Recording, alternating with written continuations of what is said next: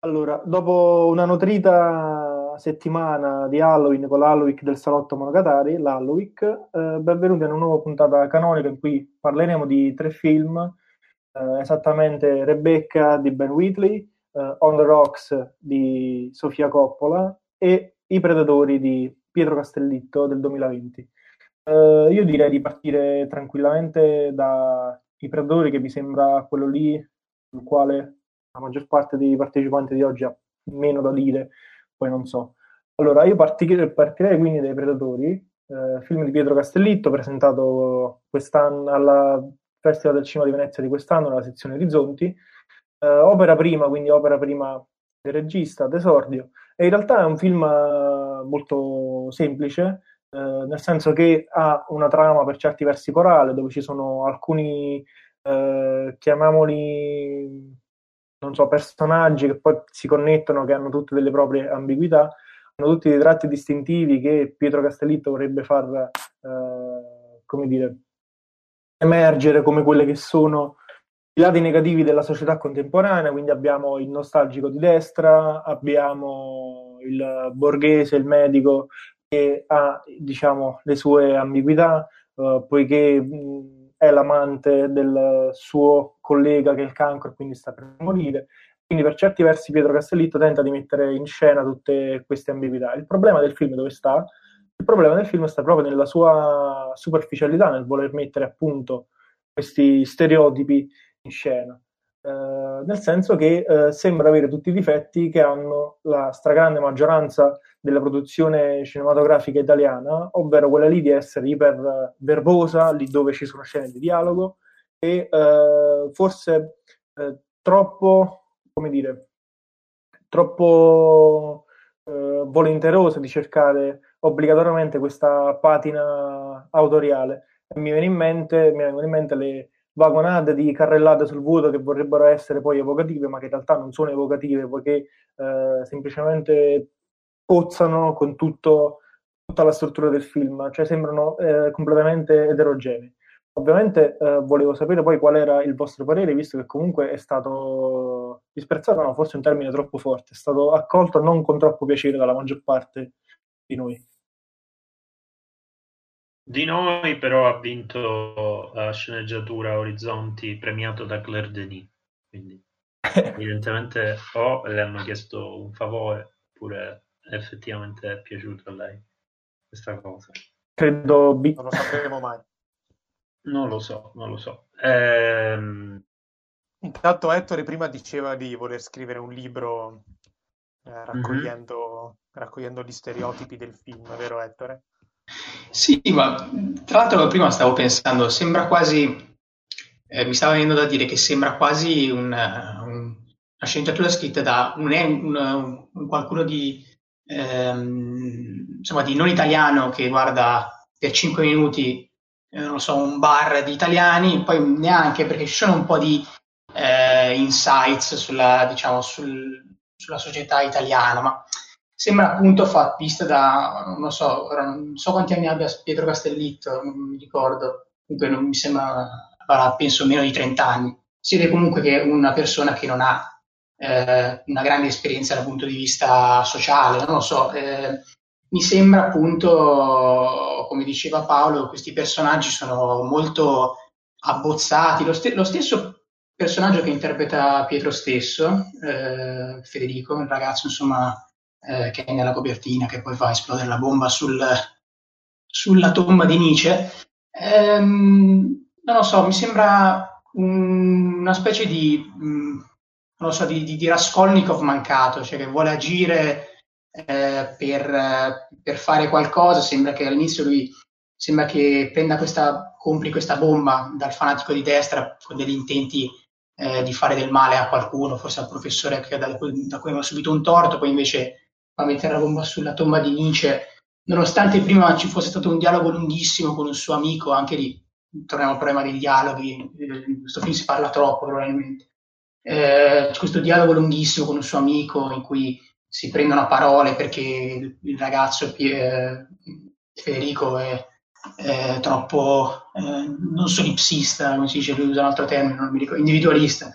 E sembra quasi che voglia diciamo, dare conferma alla sua tesi agendo, quando poi invece non, non fa, ah, fisicamente poi alla fine non fa nulla. Ci sono troppe, troppa superficialità sia nella scrittura che poi anche andando a vedere poi quello che viene fatto nel film. Come diceva anche Paolo stesso, quei, quelle prime, mi pare fossero carrellate, insomma, queste inquadrature fisse sulla campagna, prima dei titoli di testa del film, io mi aspettavo di vedere qualcos'altro nel film poi, poi invece ho visto una, non vorrei dire la solita, il solito dramma italiano, ma eh, alla fine viene da dire quello. Sì, diciamo il dizionario sia visivo che che dal punto di vista contenutistico comunque sì, deriva un po' da quel tipo di, di, di filmografia. Io non mi riferivo soltanto alle inquadrature della campagna, ma un'altra scena è quando ci sono i quattro amici eh, nella, diciamo, nel, nella casa di campagna del collega di Massimo Polizio, dove quando si scopre la scena del tradimento c'è appunto questa carrellata su, sul vuoto, nel senso sulla piscina, eh, che, non, che, non, ospita più scena personaggi, non ospita più scena personaggi, quindi questo spazio vuoto appunto.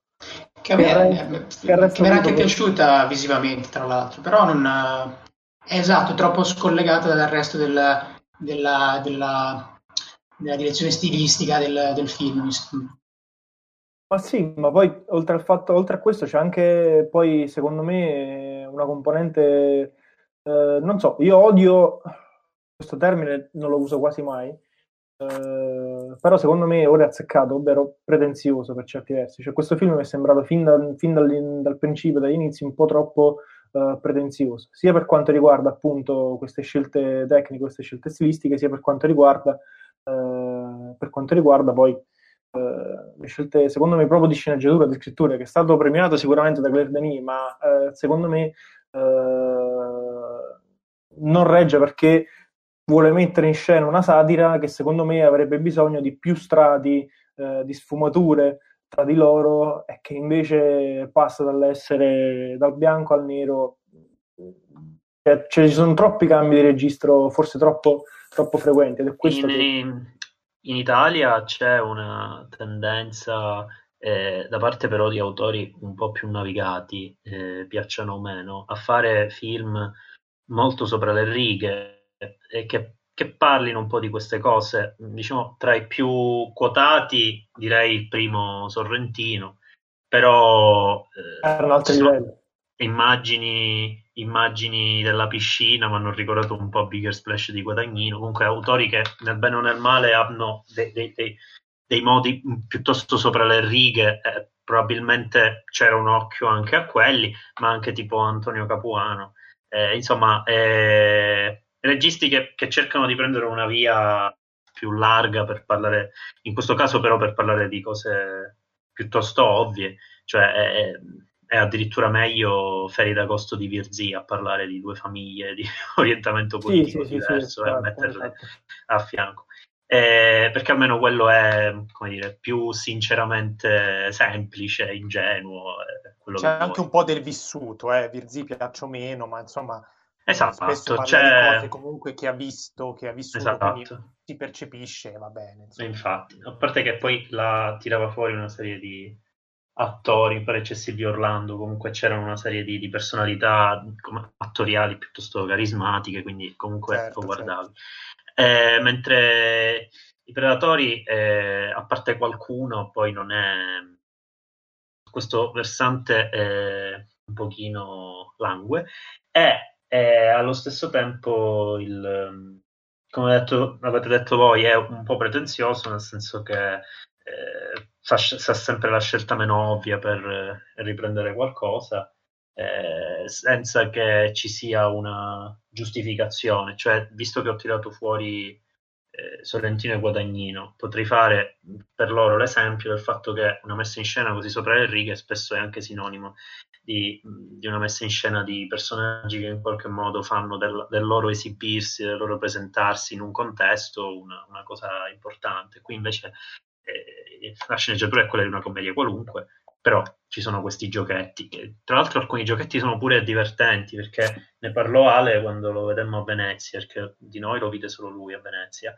C'è mm, il, l'oggi assente Bazok e c'è il, mm, questo incipit con eh, il rumore dell'auto che sembra entrare in scena in realtà non entra mai. Che, che, che, che simpatico, cioè, anche questa idea di voler eh, creare il film eh, a partire da sketch staccati. Il problema poi è quanto, quando vuole dare un'organizzazione. La coralità.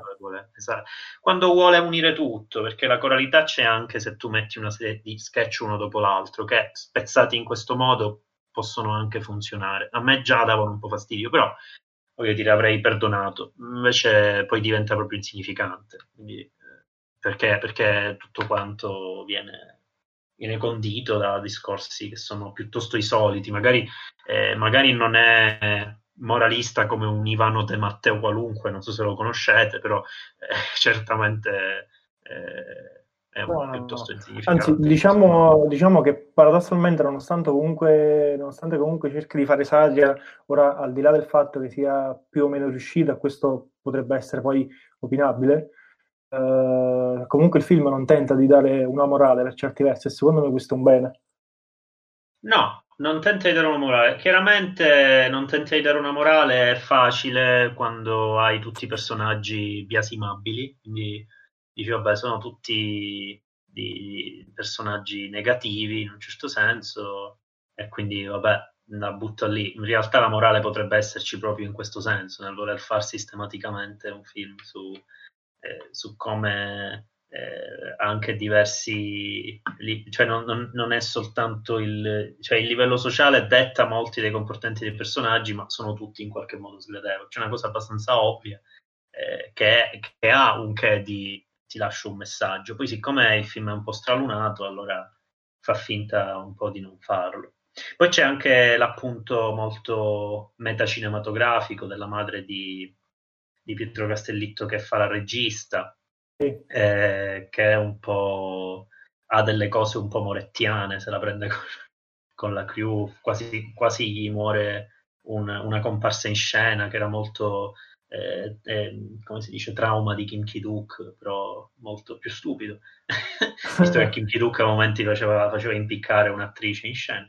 Sì. E, ehm, insomma, eh, ci sono una serie di questi, di questi ammiccamenti, anche eh, tutta la parte... Ci sono dei dialoghi che mi hanno effettivamente fatto ridere.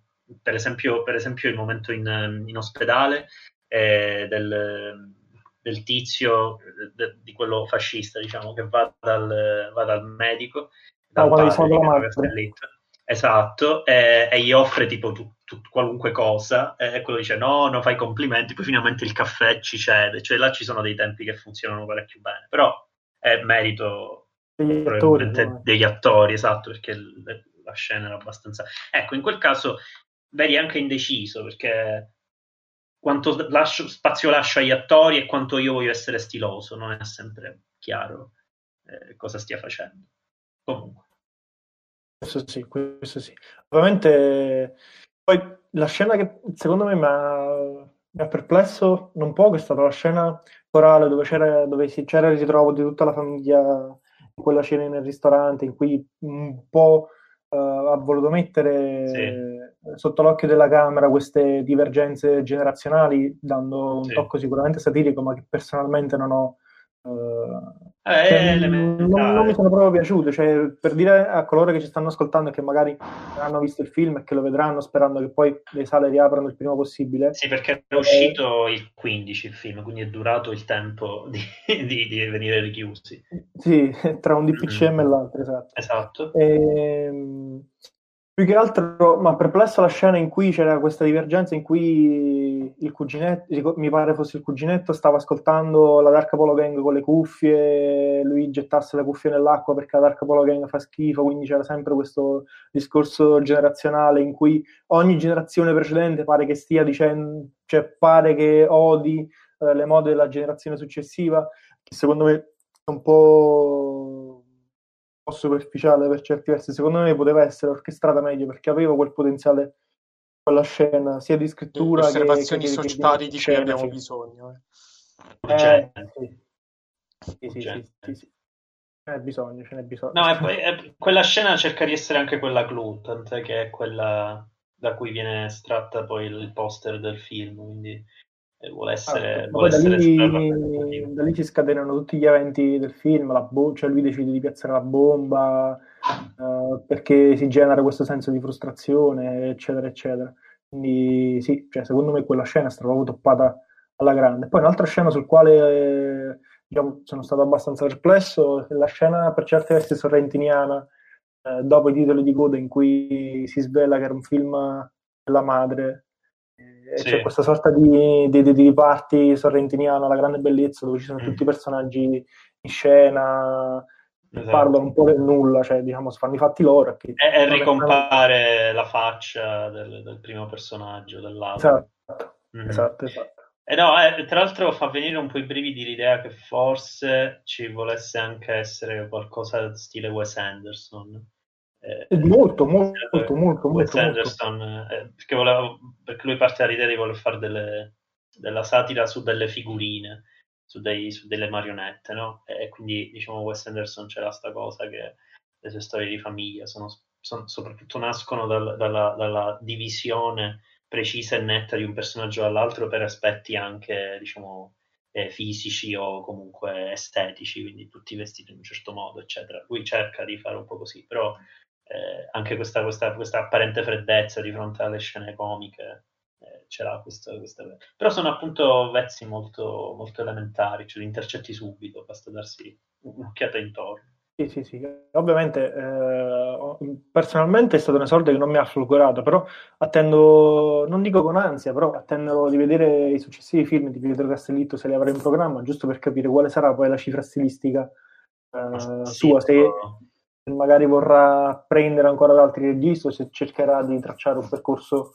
tutto suo che secondo me non è ancora riuscito a tracciare. Comunque, Con- molto più, molto più divertente del film il discorso che ha fatto a Venezia ritirando il premio, dicendo qualcosa del tipo: Io non sono come, come, come gli le persone orribili che fanno gli attori in Italia, quindi non so fare discorsi, tipo una roba del genere. Che, poi, che poi Favino, al momento di ritirare il suo premio, gli ha fatto discorsi tipo: Chiedo scusa a Pietro Castellitto se sembrerò un pezzo di merda, però adesso non posso parlare." Insomma, è stato molto più bello del film.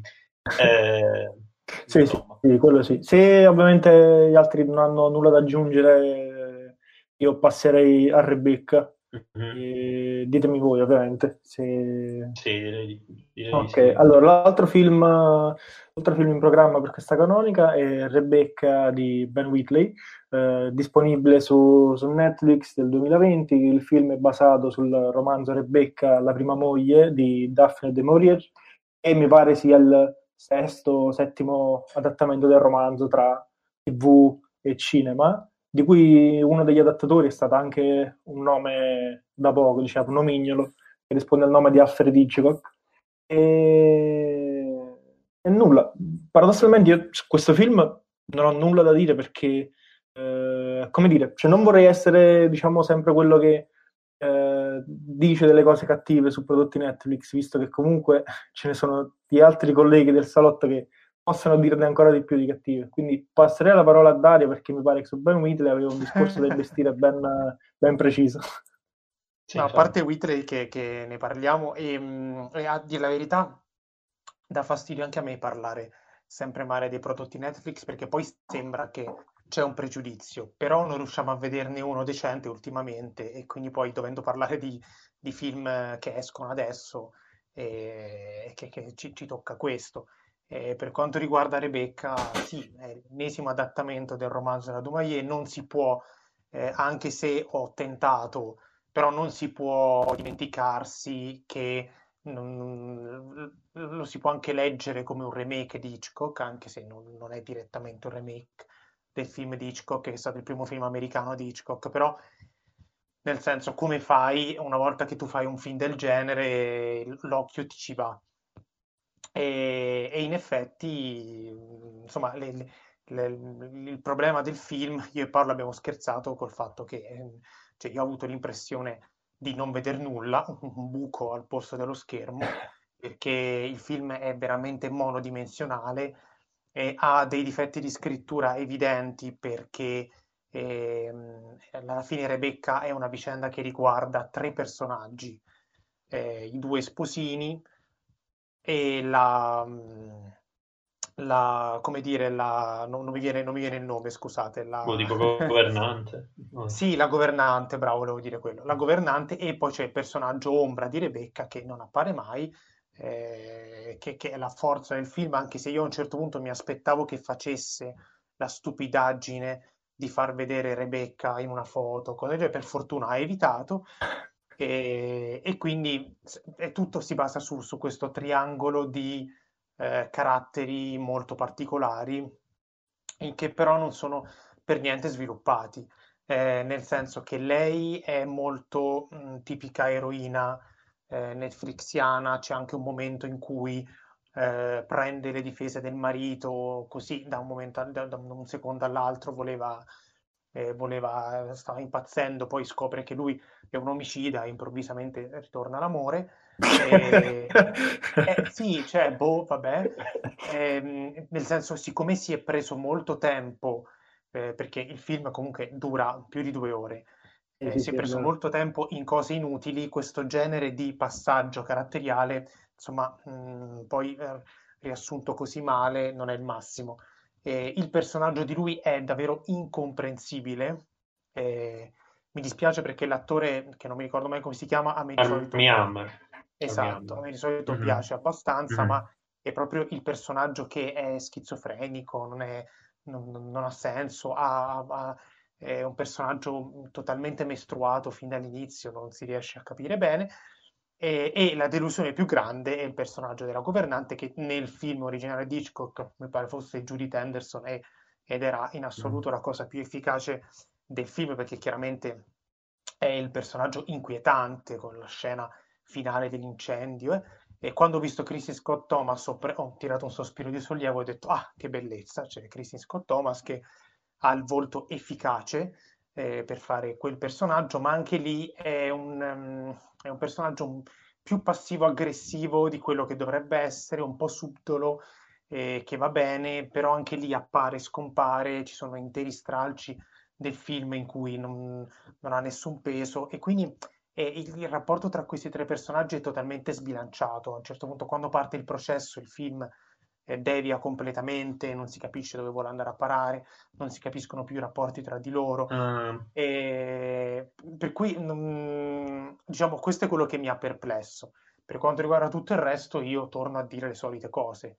Eh, cioè, esteticamente è netflixiano, scusate se lo ridico per l'ennesima volta, ma eh, ho visto anche altra roba di Ben Whitley, ho visti altri due o tre forse negli anni e mh, mm, non sforzandomi riesco a vederci l'autore, eh, che è, secondo me non è tanto normale come cosa e sta succedendo sempre più spesso quando, mi, quando vedo un film Netflix. E, mh, mm, e, poteva essere più interessante il discorso degli spazi perché la casa eh, Mederley, non mi ricordo Manderley, non mi ricordo il, la tenuta del protagonista. Sì. Sì, la, la tenuta del protagonista. Io ho pensato che... a Fontrier, quindi dico, ah, eh, sì, esatto. e, ehm, la tenuta del protagonista che è, può essere uno degli elementi interessanti di un adattamento del genere perché la quasi totalità del film si svolge lì dentro.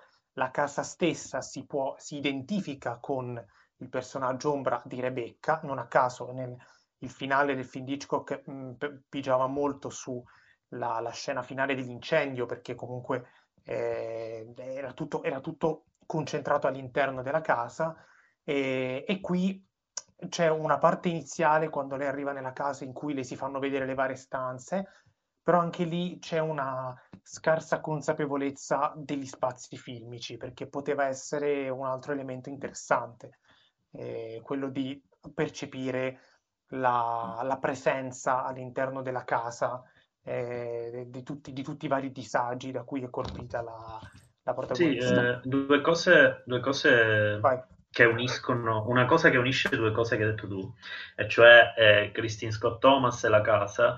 Eh, ci sono dei momenti, cioè io adesso non ricordo nei dettagli, cioè il film di Hitchcock me lo ricordo, magari non ricordo nei dettagli certi artifici, però un artifizio per presentare il personaggio inquietante della governante di Ben Whitley e farlo comparire all'improvviso dietro, eh, dietro la protagonista, eh, come fosse fan, un fantasmino, comunque eh, artifici un pochino elementari e scemetti eh, che, che sono come dire, stra ingenui per cercare velocemente e sinteticamente di presentare un personaggio.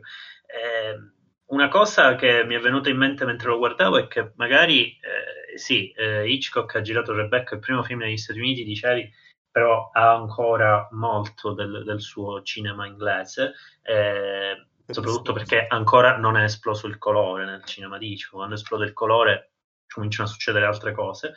Ma a me, diciamo, la prima parte mi è sembrato volesse ammiccare molto di più a To Catch a Thief o comunque a, a un Hitchcock più avanzato, quindi cerca di fare un pochino di, di ammiccamenti a quel, a quel, mondo, anche perché dove sì, si... la parte quando loro si conoscono... Eh, il... Esatto. Sì, sì, sì, certo, anche L'ambientazione è un po' quella, esattamente.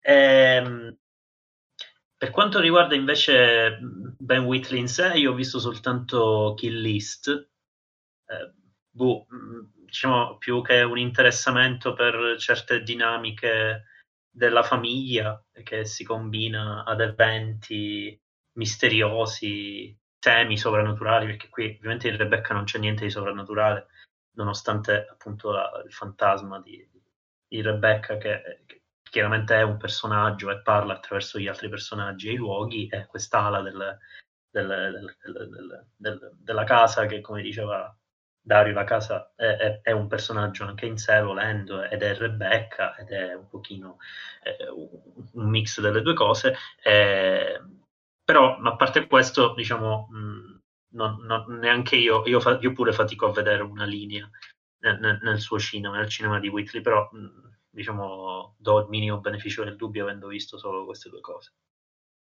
No anch'io ne ho visti pochi quindi non voglio eh, così, eh, mm.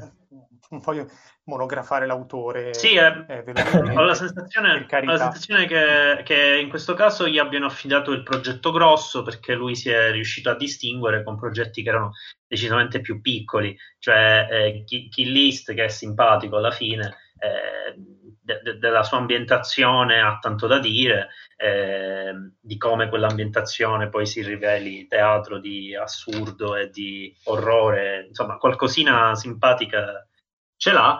Eh, qui, qui, è come se fosse veramente su commissione, ma su commissione del tipo la cosa più, più, più me, meno, meno, sentite di, tutti, tutto il mondo. Cioè, tipo, ok, devo farvi questo mm-hmm. film. Senza, co, quasi come se non, non si sentisse la responsabilità di quello che si sta facendo. Sì, io a parte Kill List ricordo benino anche Free Fire mm-hmm. e diciamo considerando questi due che me li ricordavo abbastanza bene, eh, mi aspettavo un lavoro migliore sugli attori, ecco, se mm-hmm. posso dire una cosa banale, sì. eh, che alla fine tu hai parlato bene degli artifici, eh, diciamolo pure, proprio anni 40 de- sì. del film di Hitchcock, che sicuramente adesso in, che, rivedendo quel film sono potenti perché a me Rebecca piace molto. Anche a me, anche l'ho, rivisto, l'ho, rivisto, anche di recente, in realtà, l'anno scorso. E, e, e che adesso sono sicuramente superati, quindi nessuno si aspetta che Ben Whitley faccia quelle cose. Però proprio perché la trama è conosciuta e conosciamo anche un po' i lati inquietanti della vicenda, è stato trasposto varie volte, come diceva Paolo, il romanzo. E, e, e, lui comunque è un discreto direttore di attori, tutto sommato, concentrarsi di più su, su, que, su quei tre personaggi, eh, magari lasciando la governante appunto come fantasma ombra, eh, però mm. il rapporto di coppia tra loro due poteva essere qualcosa di più, ehm, sì. eh, di più introspettivo, di più, no, non per forza chiaro in alcuni punti, anche, anche um, oscuro. Eh, però ecco, una cosa del genere magari me la sarei aspettata un po' di più, senza aspettarsi, eh, perché c- c'è il sapore della, della commissione, hai ragione. Eh, però mm. ecco, la cosa che lo rende un po' vuoto, secondo me, è proprio che mancano quelle, eh, quelle due o tre accortezze eh, che non, cioè, erano le uniche cose da fare a quel punto, nel senso sì. con in mano un, un progetto del genere. Per cui in questo, in questo senso risulta risulta piatto e considerando anche la durata, considerando anche qualche scena eh, che un pochino innervosisce, personalmente la scena in cui verso la fine in cui lei scopre il segreto di Rebecca che non era incinta ma aveva un tumore, quindi va, entra di nascosto nella casa del medico e, e lì la scena parte abbastanza bene, poi arriva il commissario, sono una serie di trucchetti quasi teatrali, molto mm-hmm. poco cinematografici, e, e, dici ok, tutto qua, non c'è la suspense di lei che viene scoperta, la cosa viene abortita subito, c'è, c'è un po' l'idea di tante piccole cose uccise sul nascere e quindi dopo un po' innervosisce, il film come diciamo dura, dura parecchio, eh, dura più di due ore sicuro, credo due, due ore e un quarto. E l'altro elemento interessante a livello di spazi poteva essere quello del mare, perché c'è un'insistenza sul mare, sulla scogliera, eh, che era meno evidente, se non sbaglio, nel film di Hitchcock, molto meno evidente. E, e qui c'è fin dall'inizio, lui che non vuole entrare in acqua, lui, però anche quello è un, è un qualcosa relegato sullo sfondo, eh, sicuramente penalizza un po' la, la, la, la fotografia piattina e, e, quello è un altro elemento abortito. Quindi mm-hmm. alla fine nei inanelli così tanti che eh, il, film, il, film, si svuota. Certo, eh, questa è l'unica cosa che so dire, nel senso, non, mm. eh, poi non so se era anche l'impressione di Paolo. Sì, sì, sì, sì, confermo, confermo tutto. Non, ho, non mi sono intromesso perché mi limitavo ad annuire perché tutto quello che dicevate era, era per, me, per me calzante. Anzi, avete aggiunto anche altri, altri elementi che hanno aiutato a farmelo disprezzare ancora di più, quindi nulla, nulla da Ah, dire. poi una piccola nota polemica mia che però riguarda solo l'inizio del film il personaggio che poteva essere tratteggiato in modo più grottesco e più divertente, che era la, eh, la signora ricca, eh, la vecchia carampana ricca che sfrutta la, la protagonista prima che lei si, eh, si, metta con il protagonista, scusate ma non ricordo mai i nomi dei personaggi. Eh, ecco la, la, Winter, la, The Winter, The Winter. Esatto. La, la, vecchia, la vecchia signora era un personaggio che poteva essere tratteggiato in modo più grottesco e arcigno. In realtà si ripete il solito schema che vedo sempre eh, di più in questi film, non sono Netflix, eh, il solito schema di mh, mm, dialoghi didascalici in cui si fa notare la differenza di classe tra un personaggio e l'altro e quindi sulle disuguaglianze sociali siamo tutti d'accordo e quindi ci fa schifo il personaggio e viene tagliata così la questione. E quello è una cosa che mi dà un po' fastidio, devo dire, lo sopporto sempre meno nei film, è una nota personale, però secondo me è, è, un danno che viene fatto. Cioè, io, io, nei film i personaggi di contorno, anche che appaiono poco, eh, se sono ben tratteggiati, eh, vabbè, ci sono registi che amiamo qui tutti, che hanno fatto secondo me dei personaggi di contorno un marchio, tipo i Cohen, tipo... però il, eh, e quindi è qualcosa che dà valore a un film. Eh, e quando me lo butti lì eh, con questi dialoghetti da eh, dicotomici, così per far notare che un personaggio è negativo, lo devi etichettare per forza e, e così fare il discorso ricchi, poveri e, e far, far, identificare a forza la, la, lo spettatore nel protagonista, nella protagonista, un pochettino cominciano a darmi sui nervi. Cioè, mh, scrivete qualcosa di diverso ogni tanto. So che non ci ascoltano i sceneggiatori, però eh, non lo so, facciamo un appello. Ma io credo, non... sia, io credo, sia, un problema, e questo che hai sottolineato è un problema sacrosanto, credo sia un problema, uno, dell'industria mainstream, ma il punto è che da due anni a questa parte il 90% dell'industria mainstream è Netflix, quindi credo sia un problema eh, proprio nella natura netflixiana per certi versi, perché anche di altri film che ne abbiamo parlato qui due o tre canoniche fa, per esempio, Enola Holmes aveva gli stessi problemi, lo stesso sì, di Hader. Sì. sì. non so se rientra nel discorso che stiamo facendo da un po' sul cinema politico e eh, che io dico sempre che ci devo scrivere qualcosa, ma eh, il punto mio è proprio che non essendo qualcosa di primo piano, cioè un personaggio di contorno, eh, eh, cavolo, prenditi un po' più di libertà, fai qualcosa di un tantino, proprio perché è qualcosa che va in secondo piano. Eh, capito, non pretendo una rivoluzione nei temi, nei contenuti del cinema mainstream. Eh, però che diamine, eh, so che sembra una attaccarsi ai dettagli, però per me sono importanti, eh, perché in un film del genere un, un personaggio come quello del, della signora all'inizio poteva essere un, eh, un, un, insomma, qualcosa in più, un momento divertente, un momento, vedremo dopo il terzo film di cui parliamo, che di questi dettagli ne fa un, eh, lo, fa, lo, fanno diventare un bel film alla fine, eh, perché per me manca tutto il resto, però poi... Eh no, però eh, mm-hmm. per me manca tutto il resto, secondo me però. C'è, c'è, anche tanto altro, e quindi che cosa gli vuoi dire? Però fondamentalmente. Ecco, qui, qui, qui manca anche la roba che in secondo piano uno si potrebbe anche prendere la libertà di mettercela senza fare sempre tutto uguale, tutto piatto.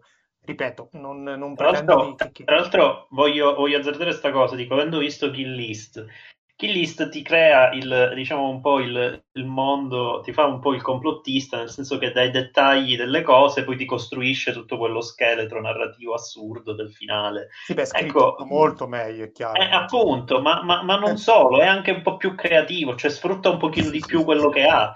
E quindi, e quindi buh, cioè, possiamo credere che Ben Whitley, con tutta la roba che gli può dare Netflix per fare un film, non abbia un minimo di margine, visto che teoricamente lo sa fare. Buh, vabbè. È questo anche che è strano, è qui, è, qui, è qui dove si scontra anche per me il discorso che infatti un po' mi infastidisce del dire sì, però devi fare le cose per il grande pubblico. Sì, ma c'è un limite che mi sembra strano se non, non, non sia mai valicato, cioè mm-hmm. una volta che tu scegli un regista di un certo tipo, e, ok, fa quello che dici tu, però cavolo, dove sono quelle, quegli accenti, quelle virgole che comunque si dovrebbero notare perché ne troviamo nella storia del cinema bizzeffe di film su commissione fatti da grandi registi e anche il, il film più anonimo eh, Minchia potrebbe ci sono delle maglie in cui ti puoi muovere. Uno di questi, tra l'altro. Cosa? Tomighe potrebbe essere uno di questi, tra l'altro. I registi che fanno di film a commissione, a profusione per certi versi. Sì, sì, ma, ma, sì, ma ripeto, ci sono mh, delle maglie in cui mh, di solito un autore riesce a muoversi. E se tu dai un film a Ben Whitley sapendo che ha fatto qualcosa come Kill List, come diceva Marco, eh, insomma, mh, qualcosina deve emergerne, almeno in questi piccoli dettagli, invece manca tutta quella struttura, quella coesione narrativa di fondo che funzionava anche in Free Fire che ho visto di suo e, e quindi boh, e qui la grande domanda è su come producano i film. Mi viene in mente, forse sarebbe anche il caso di invitare l'autore, avevo letto un, un articolo su Link Idee per la TV, eh, molto approfondito, che parlava del gap nelle produzioni Netflix tra le serie TV e i film non so se hanno proprio uffici diversi che se ne occupano, eh, però per, per, quanto riguarda le serie TV hanno, hanno, giustamente un occhio al marketing e un occhio anche al prodotto e, e le, due cose, le due cose riescono spesso a farle collimare, per cui anche un autore ha un tot di, di margini e un tot però di, eh, di ristrettezze. È anche più facile per una, in una serie TV avere più spazio per certe cose. C'è comunque. anche questo elemento, eh. per carità, è verissimo. Eh, no, ma è, mm, certo, c'è anche sì. un elemento formale proprio. Mm-hmm. Eh, però comunque continua a essere strano, eh, non so, continua a essere un, un qualcosa per cui n- non riescono completamente, soprattutto a soddisfare il pubblico, perché a quanto pare tutte le cose che abbiamo detto hanno guardato un occhio al loro pubblico, in realtà non è che siano andate benissimo a quanto pare, no. eh, non è che se ne sia parlato bene, quindi evidentemente c'è qualcosa che non funziona, che probabilmente cambierà, è un'azienda, è un'azienda tutto sommato giovane, faccio i virgolette. Sì, voglio credere che stiano ci ha spiegato di no, però, insomma, tiro. Eh, capito, sì. Vabbè, per cui, eh, boh... diciamo, storicamente no, però è, è, sono un paio d'anni che c'è un'attenzione sistematica per tutta la produzione Netflix e fanno uscire un film al mese di un nome grosso. Quindi adesso devono arrivare David Fincher, deve arrivare George Clooney, eh, devono arrivare ancora altre cose entro l'anno. E, insomma, cioè, il barco continua ad essere Netflix, specie ora. Vediamo eh, se riescono ad appiattire anche Fincher, che è uno che quando fa la roba su commissione gli riesce bene. Guarda, per esempio, sarebbe ancora più assurdo, visto che è una serie tra le più belle comunque di, di Netflix che è Mindhunter è una traduzione di Fincher in linguaggio di questo tipo, mm. eh, sarebbe, sarebbe, ancora più assurdo e fastidioso che, che finisse in questo modo. Comunque. Esatto, esatto. Vedremo, esatto. Ma poi, vedremo, tra l'altro, questa strategia mi ricorda parecchio la strategia Disney degli anni 90, ovvero quello lì di eh, mettere davanti le storie ai registi, nel senso che eh, dare un occhio di riguardo alla storia e meno al regista, in modo da poter spendere magari anche meno eh, per il cachet di regista, quindi forse anche dinamiche produttive, non lo so, però sì, sta che sì, comunque. C'è, c'è, qualcosa che non torna, non, c'è qualcosa che non torna che, eh, ripeto, forse aggiusteranno il tiro, forse, non so, eh, rilevo comunque che c'è sempre un qualcosa di interessante da osservare in questo percorso, eh, ci piacerebbe però che eh, ogni tanto si riuscisse a, a, a parlare di, di, di, un film interessante esatto. solo, senza, senza, uscire fuori da, dalla questione produttiva. Però insomma, vabbè, eh, eh, vedremo, non lo so. Che poi, eh, piccola postilla, eh, hai fatto bene a mettere comunque le virgolette su Netflix, eh, a Netflix, Ciao Giovane accanto a Netflix sicuramente, perché comunque sappiamo che l'azienda esiste da anni, però per certi versi la traiettoria che loro stanno percorrendo nel mondo del cinema è abbastanza giovane, cioè quando avrà sì, sì, sì, certo. eh, 3, 4 anni, 5 anni forse al massimo, eh, qualcosa in più. Cioè, quindi bisognerà, bisognerà capire. Forse... Sì, ripeto, ripeto, quando avrà 4-5 anni questa attenzione, perché dico, i film, i film Netflix vengono presentati nei festival del cinema già dal 2015 quindi sì, esatto. c'è una discreta... Anche 2014, certo. perché io, io, ricordo 2014 Venezia era, ne aveva almeno due o tre documentari Netflix, perché Netflix con i film va forte con i documentari, notoriamente. Mm. E, sì, nel 2015... Una... se non sbaglio. ah, quale, quale? Uh, oddio, come si chiamava? Tipo Icarus è possibile? Ah, sì, Icarus, come no? Sì, è quello che ha vinto l'Oscar, mi pare.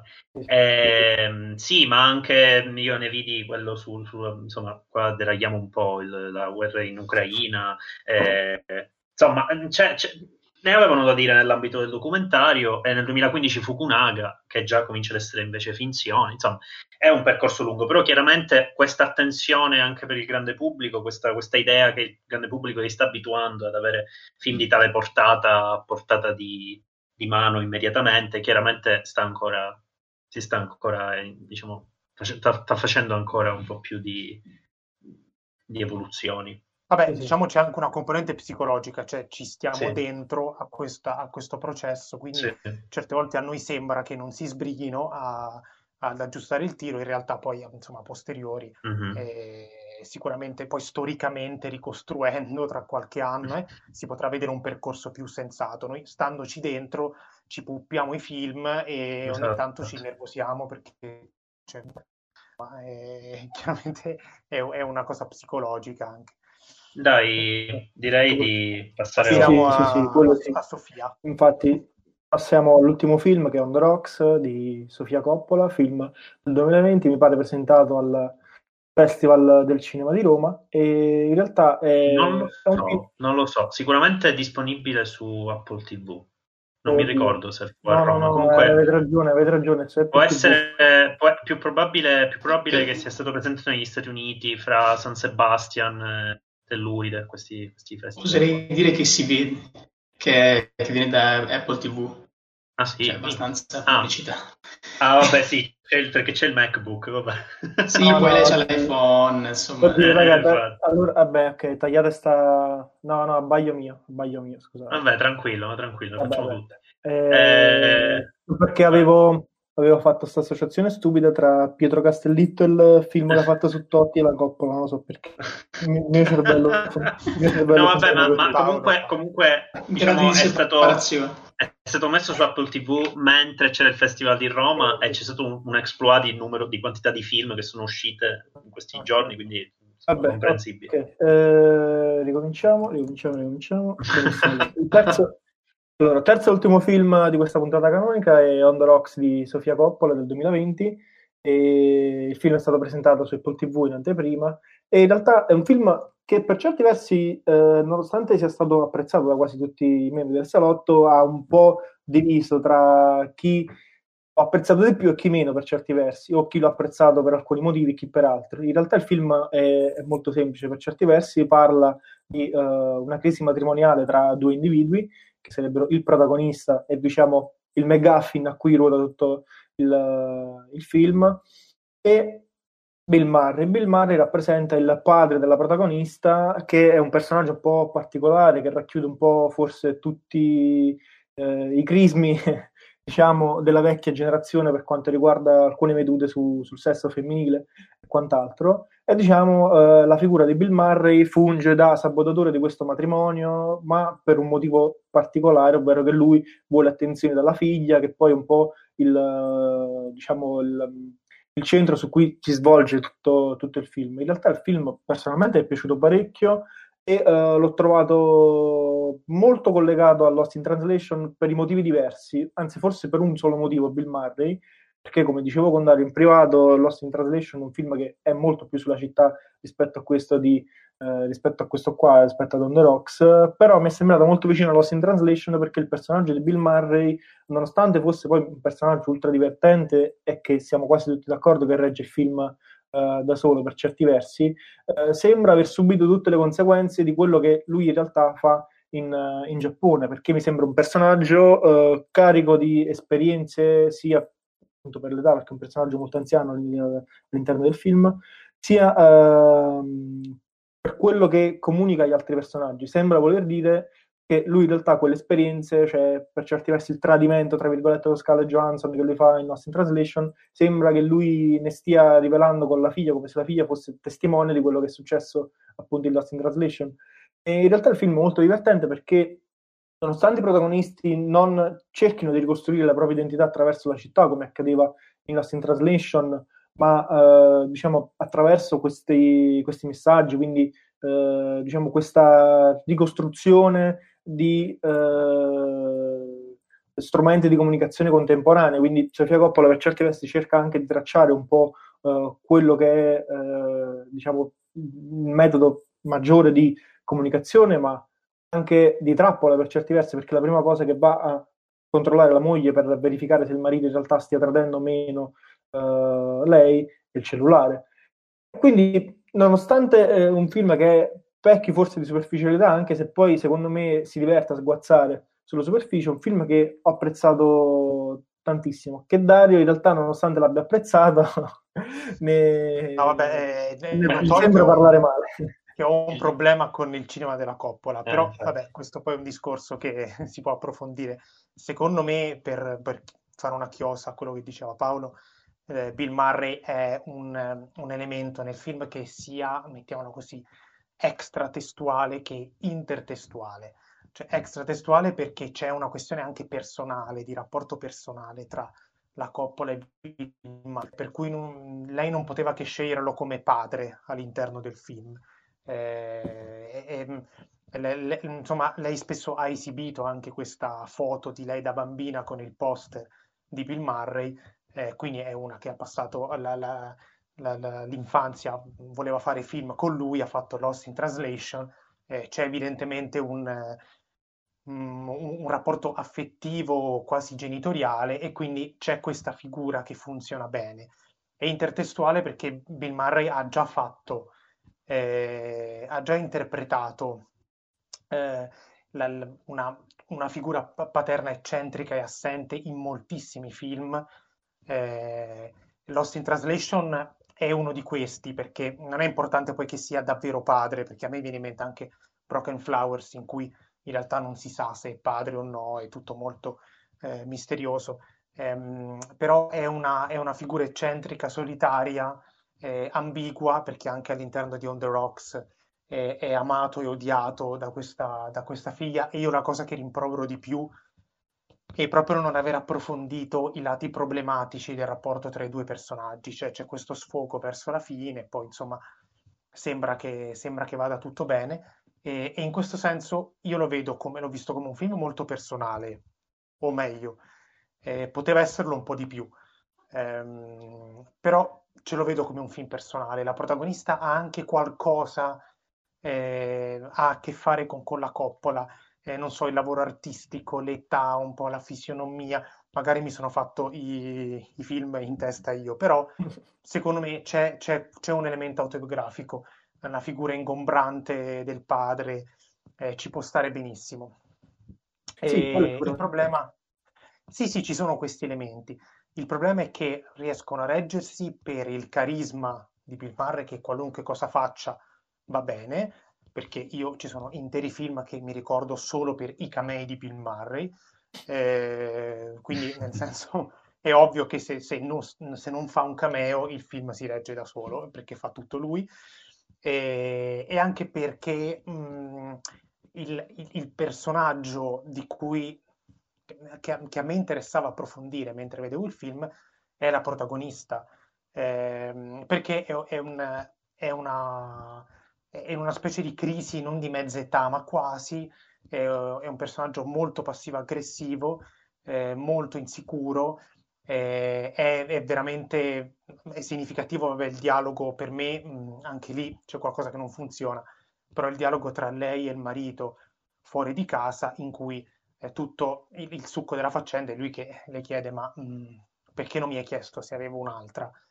E, e da un lato è sconcertante perché eh, sarebbe il caso forse di fare più film strutturati in questa maniera, eh, perché sia nei film che nella vita reale la maggior parte dei, dei, rapporti di coppia forse si potrebbero risolvere parlando di più effettivamente. Quindi è anche, è anche credibile in realtà come dialogo, eh, perché è evidente che lei invece di usare i metodi, i sotterfugi del, del padre, avrebbe potuto semplicemente chiederglielo. Dall'altro ehm, a me delude perché sembra che sia solo quello quello che mi vuoi dire. Eh, tutto qua con questo finale tutto sommato positivo in cui alla fine il, il gioiello che lui aveva comprato da Cartier era davvero per lei e, e, tutto si rimette al suo posto. Sì, ma tutti i problemi interiori di questa donna, quali erano, dove sono, li abbiamo lasciati irrisolti. So che alla, agli altri membri del salotto non, fregano, non frega nulla di queste cose certe volte. E me ne rendo mm. conto, eh, però è un, mm. è un, peccato proprio perché in però realtà sì, cioè nel senso e soprattutto perché ha fatto un film semplice, eh, personale come si diceva e che si gioca veramente su due attori, due barra tre perché il personaggio del marito è molto più ombra rispetto a Boom McGuffin su cui magari far andare il film avanti per certi ma, ci, ma, quello ci sta benissimo. Sì, sì, e, sì, sì, e anzi queste punte di silenzi soprattutto quando lei sarà sola a casa si vede che eh, è, un, è un personaggio un po' perso. E poi queste impennate tipo la corsa in macchina con, con Bill Murray che alla fine si la cava sempre col poliziotto inseguiti dalla polizia.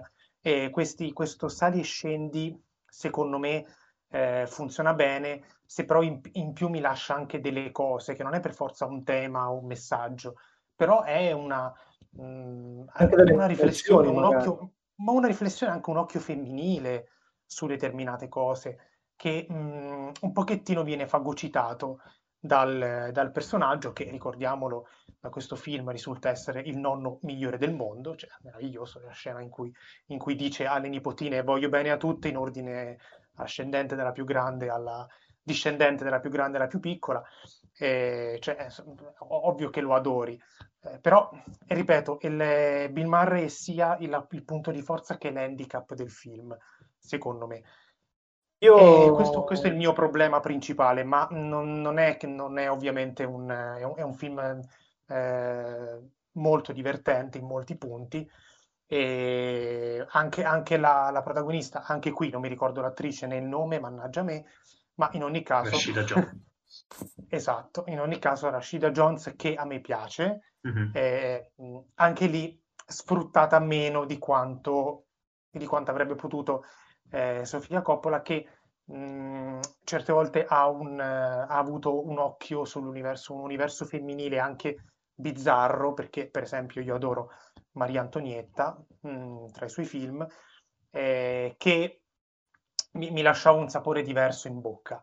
Questo è un film che ha anche qualcosa di malinconico, di, eh, tra le varie impennate di Bill Murray, in realtà è un film che vuole essere sottotono, questo è evidente, in senso però positivo, cioè è un film mesto, è un film anche riflessivo, eh, però sono cose anche qui un po' abortite, ok? E, ehm, è questo che poteva essere meno un film di passaggio, secondo me. Cioè io ci ho notato il potenziale che mh, mm, mi, mi, viene un po' tralasciato durante la visione. io non più che altro volevo aggiungere qualcosa. Volevo... Mm. Com'è? No, no, no, vai, vai tu, poi caso... Dico, okay. Io più che altro volevo aggiungere qualcosa a quello che dice Dario, perché nonostante trovi tutto giusto per certi versi, secondo me eh, se la Coppola avesse preferito eh, concentrarsi di più sui drammi eh, della protagonista, cioè, secondo me ne sarebbe uscito fuori un altro film, non so se rendo l'idea, perché per certi versi tutte, diciamo, tutti i traumi, eh, le tragedie, eh, qualsiasi evento che abbia potuto eh, lasciare diciamo, una cicatrice emotiva ai personaggi è messo fuori campo, sia eh, proprio tecnicamente, perché il momento in cui lei svela Bill Murray del, del tradimento della madre avviene fuori campo, cioè si vede solo la faccia di Bill Murray, tutta la confessione avviene fuori campo. Sia eh, per quanto riguarda proprio magari altre vicende come quella lì, forse del blocco dello scrittore, perché credo che più che una crisi di mezza età sia una crisi artistica, eh, visto che lei comunque non riesce a scrivere e sembra che tutto sia legato a quella vicenda lì, perché poi quando si risolve eh, la vicenda con il lieto fine, lei ricomincia a scrivere. Ma non, non solo, perché anche le insicurezze eh, nei confronti del, del marito sono, sono anche eh, di una donna che ha avuto figli, che, cioè, ci, so, ci, sono in realtà queste sì, sì, sì, sì, insicurezze estetiche, Abbozzate, sicuramente. Cioè, che poi anche del mare ne parlo Sì, c'è un insieme di cose ed è vero che quando lei parla del, del tradimento eh, la macchina rimane ferma su, su, Bill Murray, però quando lei si sfoga in camera con lui, eh, invece la macchina inquadra, c- ci sono dei controcampi e, e, c'è proprio un momento di silenzio in cui si ferma sul volto di, di Rashida Jones e, e lì eh, sembra che voglia uscire qualcosa. Poi il fatto che non esca nulla, ripeto, non è per forza negativo, no, perché no. È, è, una delle caratteristiche del personaggio, però continua a rimanermi un po' il, il sapore di qualcosa di tagliuzzato a un certo punto. Eh, esatto, e anche un po' frettolosamente con, eh, chiuso alla fine, ok? Mm-hmm. Eh, cioè una, una, serie di, una, serie di, piccole scene madri, eh, tutte verso la fine, quando poi ti sei pretempo per, per far sbizzarrire Bill Murray che ci sta. Guarda, se l'avesse fatto durare di più e dedicato un, più di attenzione senza stravolgere il film a, a, tutto quel pezzo finale avrei apprezzato di più, onestamente. Sì, sì, infatti il finale è anche la parte che mi convince meno per certi versi. E ho preferito molto di più la scena forse eh, dell'indagine in cui si tenta appunto di ricostruire il passato della protagonista, anche il presente per certi versi, perché comunque questo matrimonio deve salvare, anche se poi in realtà è già salvato, quindi non c'è nulla da salvare. E, e quindi sì, mi ha divertito e mi ha convinto molto di più. Anch'io condivido il fatto che il finale sia troppo, troppo, troppo, troppo sbrigativo, anche per come eh. poi scompare di scena Bill Murray per certi versi, cioè liquidato così, un battito di ciglia, quindi sì, condivido. Questo condivido. Uh, allora, non, non, non, vorrei immediatamente eh, far partire il mio commento sul film a partire da, dal resto del, del, cinema della Coppola, anche se è un po' inevitabile, cioè avendo visto gli altri suoi film, sai che stai vedendo un film di Sofia Coppola. Ehm, una cosa che, su cui lei lavora chiaramente è, come abbiamo detto eh, altre volte, sulle, sulle, superfici. In certi film si direbbe quasi che è una regista eh, pop art, cioè Maria Antoinette eh, per certe cose ce le ha c'era un po' quel, quel vezzo di lavorare su, sulla superficie, che è un po' un riarrangiamento di qualcosa che già esiste, tutte riflessioni abbastanza scontate. E io credo che On The Rocks, eh, che secondo me non lavora, cioè lavora essenzialmente su Bill Murray, però eh, negli Stati Uniti Rashida Jones è molto più iconica perché dopo The Office eh, credo sia in Parks and Recreation, comunque è un personaggio molto sentito, forse anche a livello social, comunque eh, attiene, eh, pertiene a tutto un mondo della comedy americana che è un po' stand-up comedian, un po' queste nuove serie eh, anche Prime, anche, eh, anche il Marine, eccetera. Il, Wyans, Wyans, sì, e Wyans eh, faceva, ha fatto il buffone per non so, c'è Dario in video, che, co- che cosa simpatica, ciao Dario.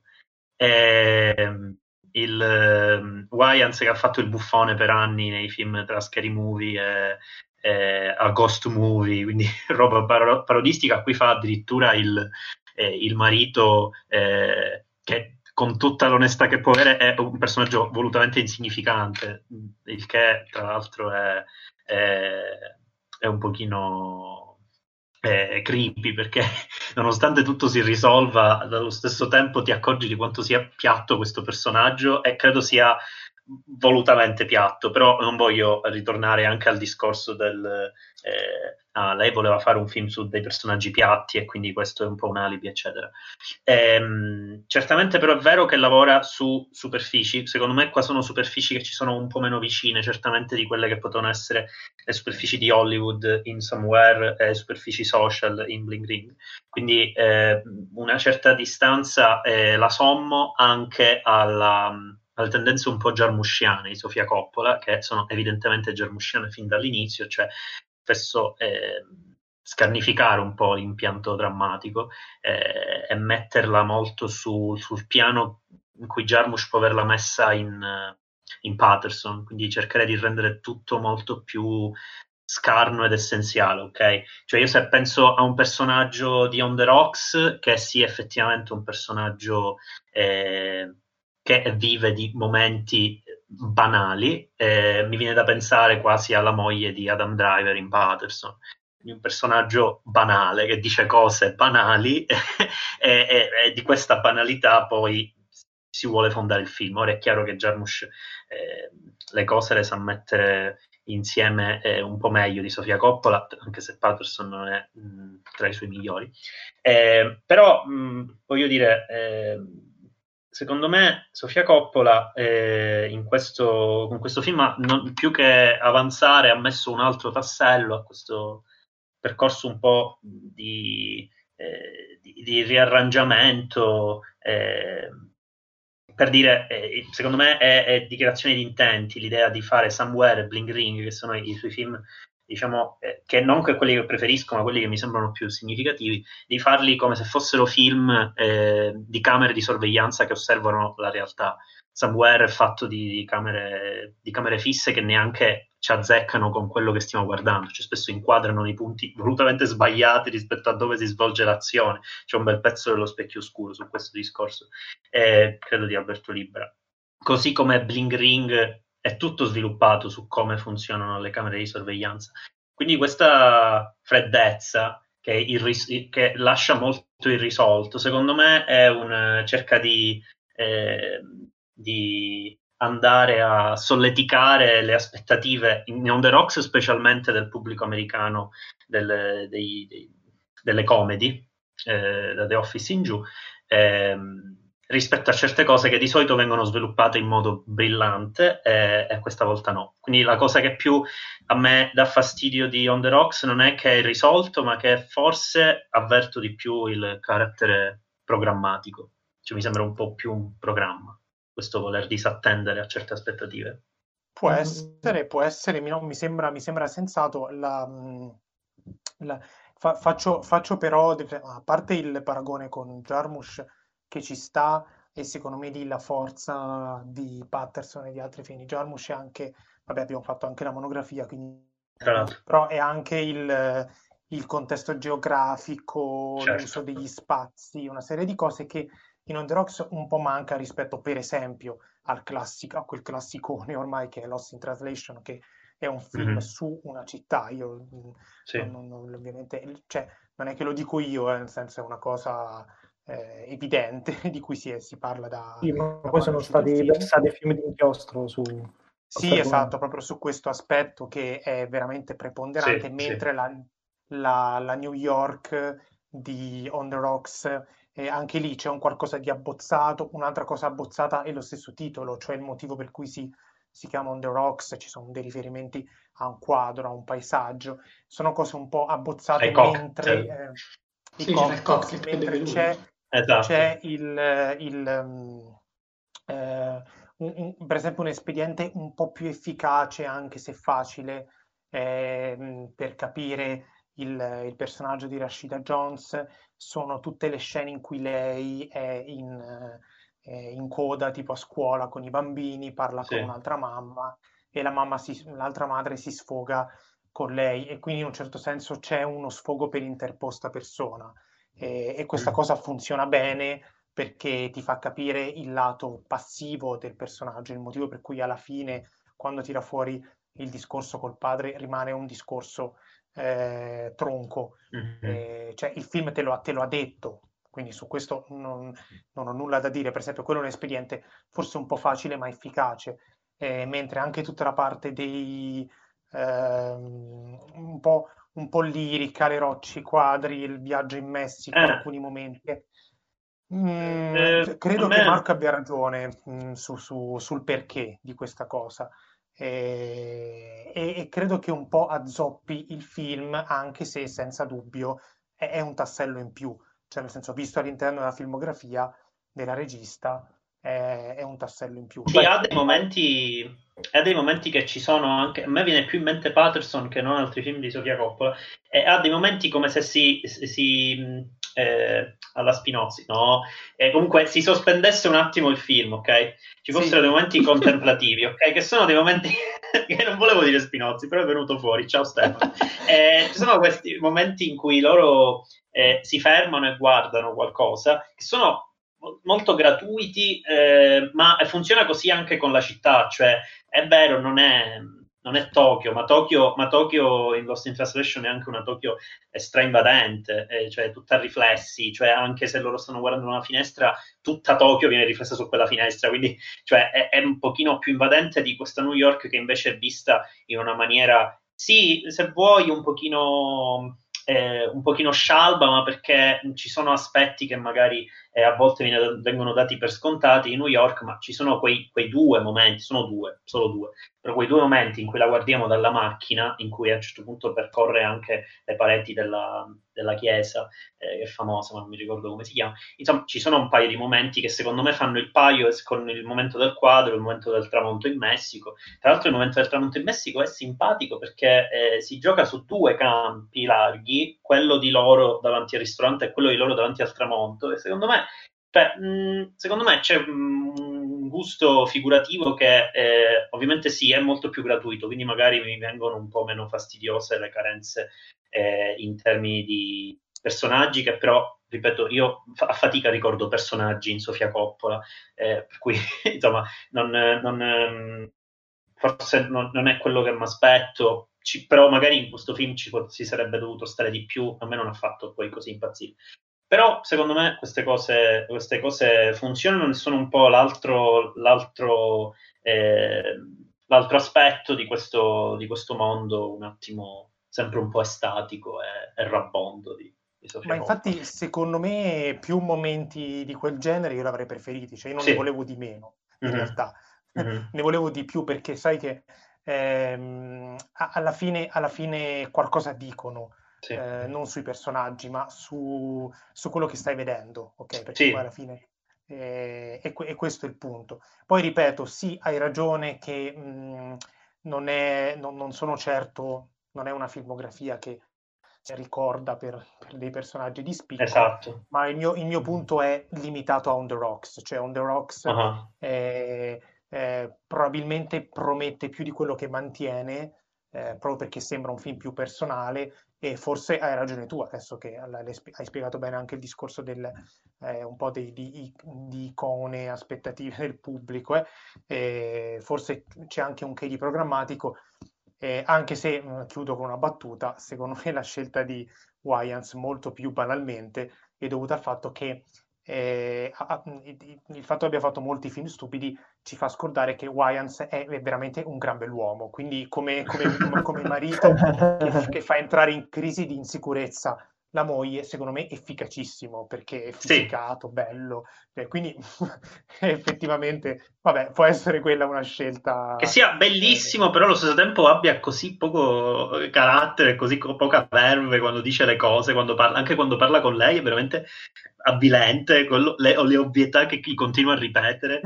Fossero, sì, eh, mamma mia. che è ancora più forte l'insicurezza sì, di lei. Esatto. Ma perché sei insicura di cosa? Eh, che è quello che gli dice anche Bill Murray, ma dai, ma tu sei molto più interessante, quindi perché dovresti eh. essere? Però lei lo è lo stesso, quindi questo funziona. Ma perché eh, indecisa? Per, per, Wyans. Perché, perché il, il, film è indeciso rispetto a lei che eh, è soddisfatta della sua vita perché risponde a delle aspettative anche eh, non voglio dire borghesi, però comunque di middle class eh, benestante, eh, allo stesso tempo è intenerita da un personaggio così comunque eh, maschilista, quale quello di Bill Murray che di, di, di cose ne dice tante e rispetto al discorso dello sguardo femminile viene buttato eh, secondo me in maniera piuttosto saggia soltanto in termini di battute e cioè il fatto tipo di lui che dice alle figlie, alle figlie di lei dovete, dovete, sembra, dovete essere belli per, be- belle per gli uomini invece per i vostri capelli tenerli, dovete tenerli lunghi, invece lei dice teneteli un po' come volete. Eh, perché, perché non, secondo me non, non, non può, anche volendo, entrare in polemica con, con, quel mondo e quel modo di vedere. E quindi è molto indecisa. È, è, un po' un alibi, però allo stesso tempo, se sei indecisa, perché devi far finta di essere decisa quando scrivi un film? E quindi, insomma... Eh, bello, bello, eh, mi piace come frase mm, finale. Questo. Ti piace? Mm. sì. Ettore, forse voleva dire qualcosa? Ah, sì, anche io stavo parlando della indecisione della protagonista. Uh-huh. Sento un po' di, di riverbero. Può mm. un po' mutarti. Ah, mi muto, mi muto, sì. Sì, dicevo della... come si dice? Dell'indecisione della protagonista che ma secondo me è, è, volutamente mostrata così perché anche il rapporto che ha con, con il padre, insomma, eh, si vede che lei è rimasta ferita da quello che lui ha fatto in gioventù, no? Eh, perché da come, da come, gli parla, eh, quando, gli, quando insomma, gli chiede della, della, sua amante, eccetera.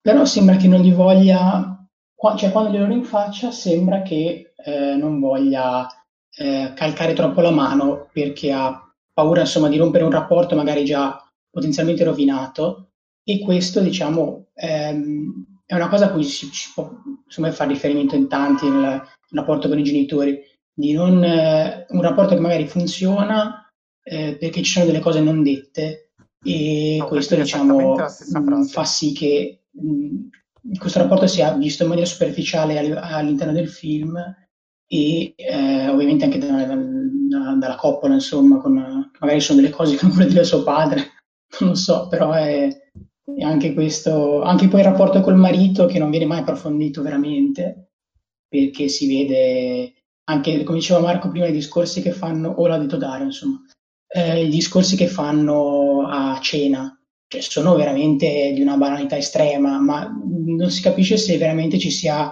eh, un feeling tra i due oppure se, ehm, se insomma siano lì perché, come, dice, come dicevate, ehm, attendono a degli standard di middle class e quindi stanno bene come stanno e non si fanno troppe domande a riguardo e anche il fatto che eh, lei poi guardi troppo nella vita di lui non, non ne sembra molto contenta all'inizio quando il padre gli chiede di cioè neanche gli chiede insomma gli, gli mette dei dubbi sulla, sulla sua fedeltà insomma sì, è una forma di, di, comodismo il rapporto che hanno loro due, tant'è che lei normalmente non viene detto non è entusiasta per le esternazioni di affetto eh, diciamo più esibite, tipo la candelina portata al ristorante, però poi se l'aspetta. Quindi c'è anche, c'è anche cioè non è un personaggio, è un personaggio eh, abilito, un po' annoiato, non è però vittima di, di alcunché, cioè è, è, secondo me è saggiamente dosato anche le parti di... Eh, cioè la, la, sua indecisione diventa poi motivo di, di, di colpa in certi casi, per, per, certe, per certi rapporti poco, poco, appassionati e per certa indifferenza, ecco, abitudine, noia. Vabbè, è verissimo quello che ha detto Ettore, che il mm-hmm. film parla mm-hmm. di, di, rapporti che si basano sul non detto. Sì. E, e, e, di per sé è una cosa che mm, eh, io, io, trovo anche interessante perché eh, a, a, parte che evita tutti i problemi del didascalismo che, che spesso ci siamo trovati a, eh, così, ad aborrire, ma mm, in, in, generale è, un, um, è anche qualcosa che personalmente non so, credo rispecchi un po' le esperienze di tutti, eh, la vita è piena di rapporti che si vanno detto. E il mio punto era proprio che, ehm, che stranamente, pur sembrandomi qualcosa che appartiene anche alla mia vita, a quello che vedo, non, non mi arriva poi più di tanto, però probabilmente è un, è un problema, eh, cioè un problema che, che, io noto con quasi tutto, quasi però, il cinema della Coppola, eh, e, e, che poi quando finisco di vedere il film, in questo caso essendomi divertito, poi ripensandoci a posteriori, togliendo la parte del divertimento, mi stona ulteriormente. Questo è, è secondo me il, il punto, però eh, a questo punto è solo una cosa personale, nel senso che le spiegazioni del perché secondo me le abbiamo date, cioè ci sono i, eh, sono i vari motivi, varie cose che, eh, che funzionano. Comunque la, la, banalità che possiamo dire, ovvio, dei tre film di cui abbiamo parlato oggi è sicuramente il, quello da vedere, ecco. Questo è... Sì, dai tre certamente. Questo senza dubbio, ovviamente, ma a essere sinceri anche prima di vederli, secondo me.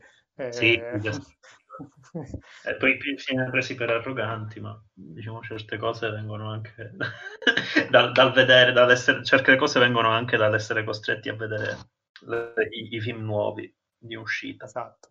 Comunque puntata Vabbè. piena di nepotismo. sì, sì, è vero. Sì, abbiamo, sì. abbiamo finito, immagino.